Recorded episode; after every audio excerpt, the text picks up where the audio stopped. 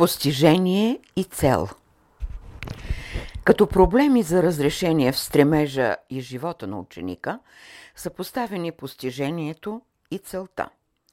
Постижението и целта определят положителните граници и мястото на неговия идеал.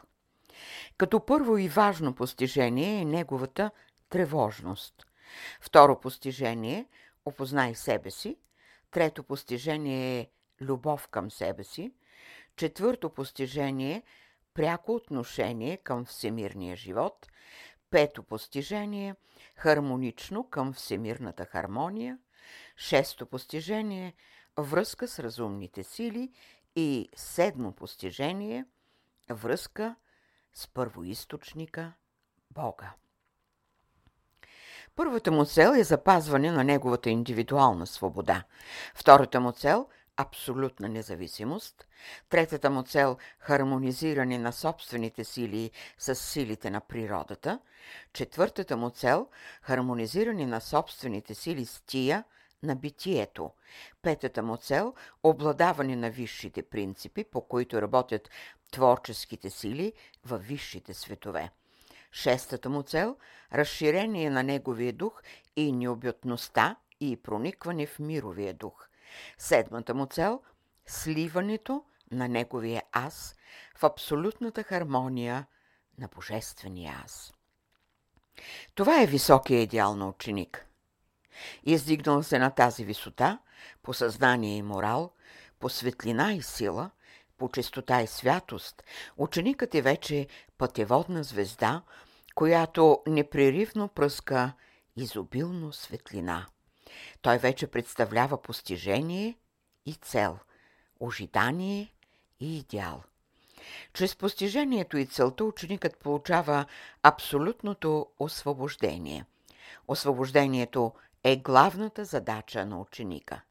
Да се освободиш първо от себе си заради висшето, Божественото, да се освободиш от другите заради Божественото, да се освободиш от законите, които са поставили границите заради Твоето правилно развитие, най-после да се освободиш от онова, което ти е най-мило, най-ценно, най-свидно, най-вярно, най-сладко, а то е да се освободиш от собствената си красота.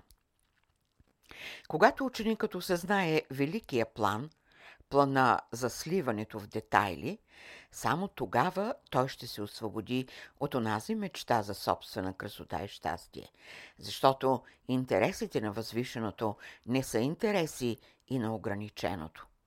Следователно, като абсолютно постижение, ученика трябва да се отрече от себе си, да отстъпи своето място на други или да не запълва мястото и пространството, той все още живее в сладострастието и храни ленивите духове.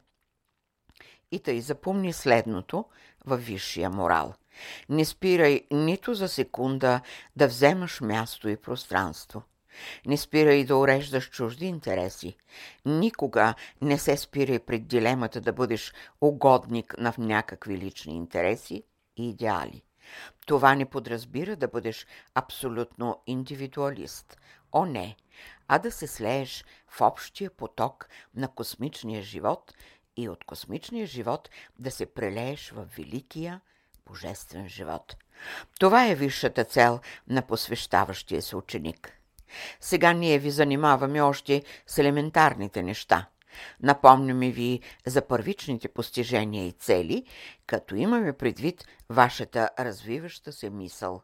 Мисъл на ученика, която става годна и се солидаризира с мислите на по-висшите иерархии и по този път на развитие и постижение имаме възходящи характерни качества.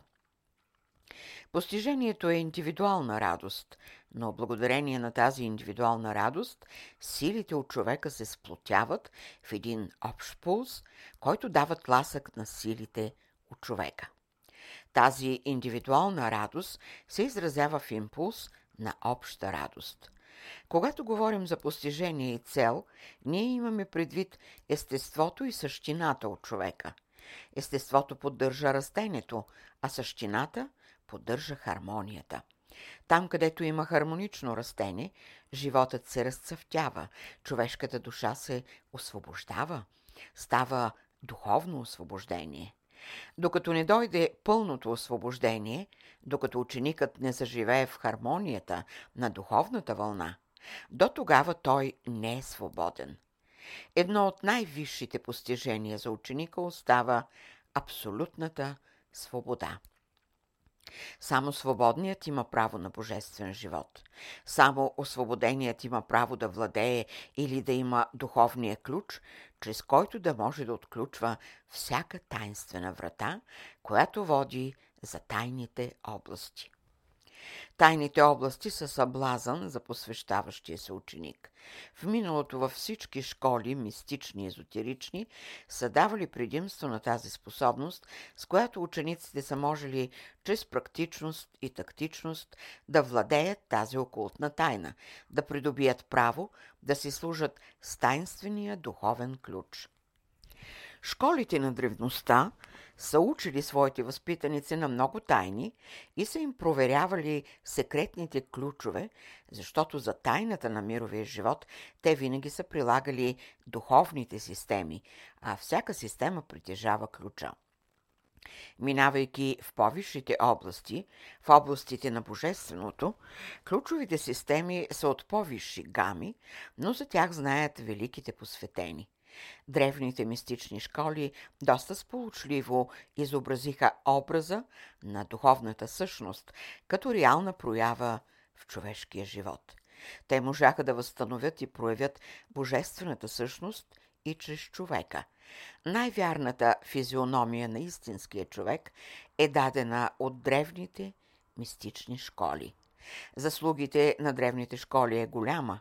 Те обогатиха човешкото съзнание, разшириха погледа му, проявиха ума му и възстановиха духовните богатства в неговото сърце. Древните духовни школи изявиха Бога чрез човека. Бога проговори чрез човека. Бога промисли чрез човека. Затова ти, посвещаващия се ученик, следвай системната работа и делата на древните мистични школи.